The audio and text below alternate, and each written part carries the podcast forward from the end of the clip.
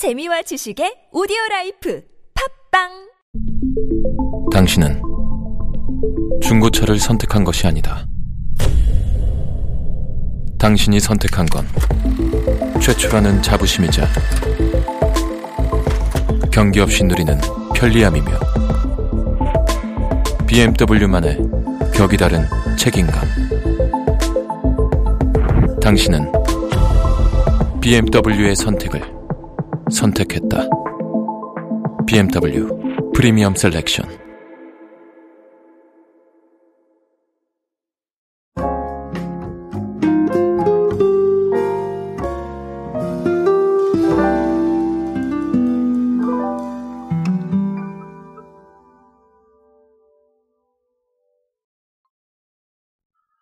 건강과 관련해서는 아무래도 뭐 식단이라던가 아니면 뭐 운동이라던가 아니면 행동이라던가 자 이런 식으로 조금 개인화된 정보들이 굉장히 많이 존재를 하게 되죠.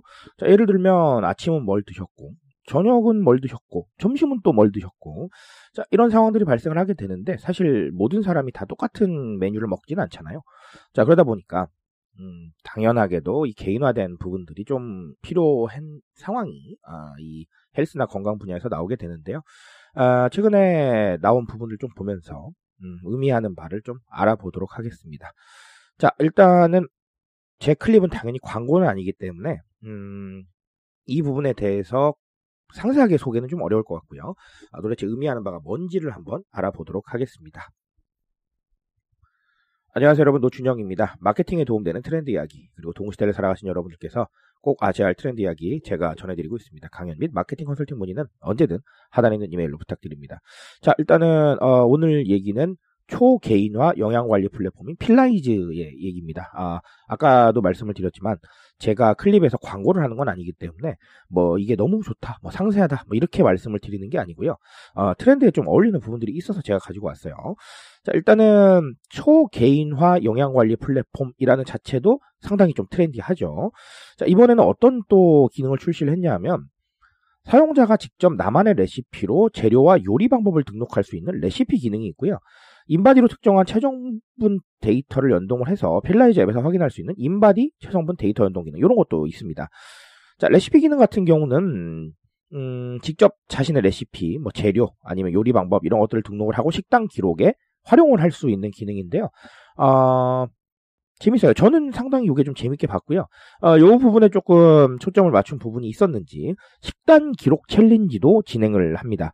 아, 각 회차 참가자들이 2주 동안 식단을 기록하는 방식으로 이렇게 진행이 되죠. 자, 어, 일단은 뭐랄까요, 어, 초개인화가 이루어지고 있다라는 부분을 상당히 좀 네, 눈여겨봐야 될 것 같은데, 어, 이 서비스 자체가 영양 관리를 초개인화로 이루어주지만 아, 이번에 추가된 이 기능도 너무나 당연하게도 내가 내 식단을 등록하는 거니까요. 아주 초개인화가 잘 이루어져 있죠.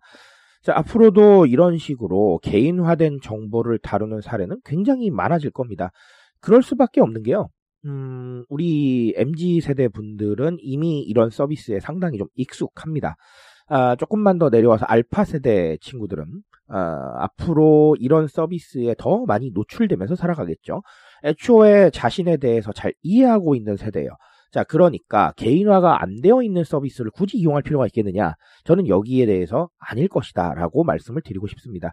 아, 초보적인 방식도 좋아요. 하지만 어쨌든 간 나의 의견을 반영을 하고, 나의 일상을 반영하고, 나의 상황을 반영하고, 이런 것들은 굉장히 중요해질 겁니다. 자, 그러니까, 뭐, 이런 상황으로 나오게 되는 거겠죠. 자, 그리고 또 다른 하나는 오늘 커뮤니티 얘기를 잠깐만 드리고 싶은데요. 아니, 갑자기 뭔, 어, 커뮤니티 아무 관련 없는 얘기를 해. 이렇게 생각하실 수도 있는데요. 어, 레시피 기능을 한번 보죠. 나의 레시피, 나의 식단 등을 등록을 하고, 어, 쉽게 좀 관리를 할 수 있는 이런 상황들이죠. 어, 이런 상황들이기 때문에 사실은 커뮤니티 기능이 어느 정도 있겠다라고 보여지는 겁니다. 만약에 여기서 조금 더 나아가서 뭐 서로 추천을 해주거나 아니면 이런 방식까지 들어온다면 완벽하게 커뮤니티 기능이 되겠죠. 자, 어, 커뮤니티라는 거는요. 사람들이 의견을 주고받을 수 있는 공간도 좋지만 어쨌든 간 나의 상황을 등록을 하거나 나의 상황을 공유할 수 있는 공간만으로도 상당히 큰 의미를 가집니다. 왜냐하면 둘러보시면 그런 공간이 잘 없어요.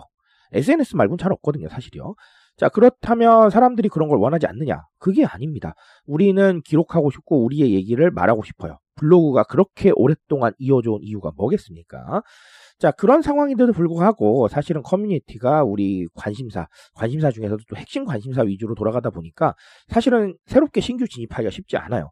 자, 그런 상황이다 보니 나의 이야기, 나의 기록을 등록할 수 있는 이런 상황에 대해서는 사람들이 생각보다 반응할 수도 있겠다라는 생각을 합니다. 자, 물론 뭐 SNS가 있기 때문에 그 기능을 아예 대체할 수는 없겠지만 어, 나의 주제별로 조금 더 나아갈 수 있는 방식들을 고민하는 건 충분히 좋지 않을까라고 생각을 해봅니다. 제가 아까도 말씀을 드렸지만 누가 기록하고 싶겠어라고 생각하실지 모르겠지만 SNS도 기록이고요. 블로그도 기록이에요. 자, 그런 부분들을 좀 한번은 어, 좀 전향적으로 생각해 보셨으면 좋겠습니다. 자, 아, 이런 식으로 우리가 트렌드에 따라서 상당히 좀 개인화된 방식이 나오고 있고 그 방식 들이 주류를 이루면서 상당히 많은 변화가 이루어지고 있습니다. 어, 앞서 강조드렸지만 이런 변화는 앞으로 굉장히 다양해질 것이고 굉장히 많아질 겁니다. 그 속에서 우리는 어떻게 고객의 상황을 반영할 겁니까? 이 상황에 대해서 고민하시는 게 상당히 중요하겠습니다. 저는 오늘 여기까지 말씀드리겠습니다.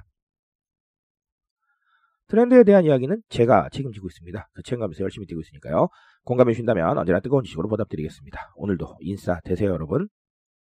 감사합니다.